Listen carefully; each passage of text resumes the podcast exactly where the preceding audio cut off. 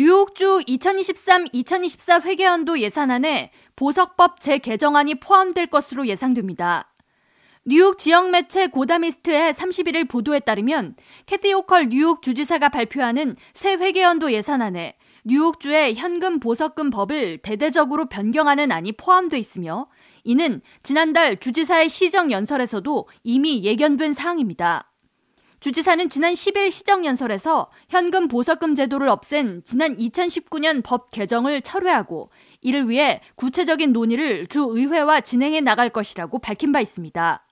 뉴욕주에서는 이천이십 년 일월 일일부터 현금 보석 제도를 없애고 재판을 받을 때까지 구금을 최소화하는 보석개혁법이 시행됐습니다.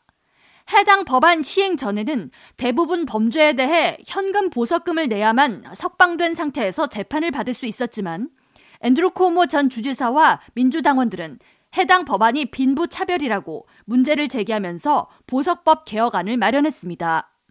그러나 법안 발효 후 뉴욕주 범죄율이 급등했다는 평가를 받아왔습니다.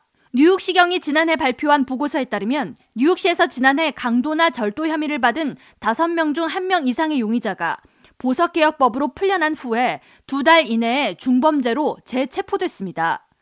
특히 풀려난 재범죄자들은 기존보다 더 심각한 중범죄를 저지르는 경향을 보였습니다. 이는 보석개혁법 시행 전 팔 점 일 퍼센트의 재체포율을 보인 것보다 재범죄율이 크게 증가한 것으로 이들은 보석개혁법 시행 전에는 현금 보석금을 내지 않은 경우 구금된 상태에서만 재판을 받을 수 있었지만 지난 이천이십 년부터 성범죄나 가정폭력범들을 제외하고는 불구속 상태에서 수사가 진행돼 왔습니다. 캐티 호컬 뉴욕 주지사는 이번 보석법 재개혁안을 통해 판사에게 피고인 법정 출두를 보장하는 재량권을 부여하며 재판까지 피의자 석방을 위한 규정을 까다롭게 부여해 사실상 용의자들이 재판을 받기까지 거리로 나가는 것을 제한하는 내용을 담고 있습니다.